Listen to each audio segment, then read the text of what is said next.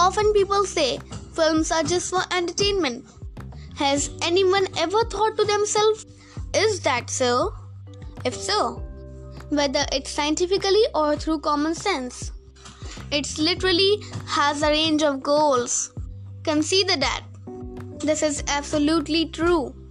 Firstly, it's necessary to understand when we watch movies, our our subconscious mind become activated which is itself does not have the ability to distinguish right from wrong to this day, people have used the power of the film socially, economically, and politically, like Hitler, who was the first to apply this on the World War II, spreading propaganda successfully, which finally came to the fore in the form of the revolution.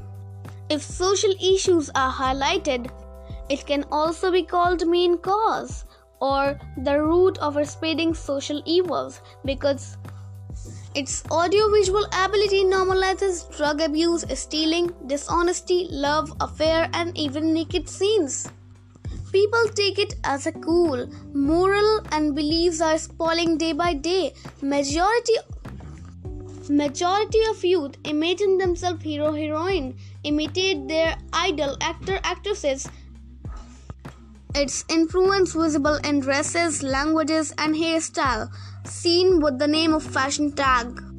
Our young generation is always serious taking love and relationship sometime understand it the main theme of life.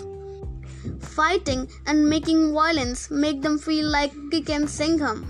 Suffering and concerning problem become acceptable, which erode our sympathetic feeling. Keeping in mind all these positive and negative impacts, the understandable point is to limit ourselves regarding what we are watching and how much time we are spending. I think this is the time to speak our young generation about the difference between heroes and actors. Acting is just a profession who knows the art of act and their views do not matter but the heroes are ideal personalities from where only just posi- positive rays emerge out. We can learn from their thoughts, experiences, and actions. Sonam Wangchuk, the real hero, whose act is Aamir Khan play in Three Idiot. Just like this, Hrithik Roshan imitated the Anand Kumar sir.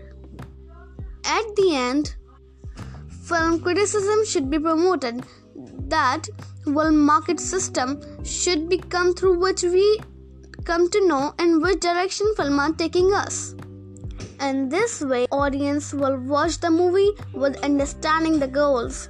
Before the movie becomes a blockbuster it must be known is it worth it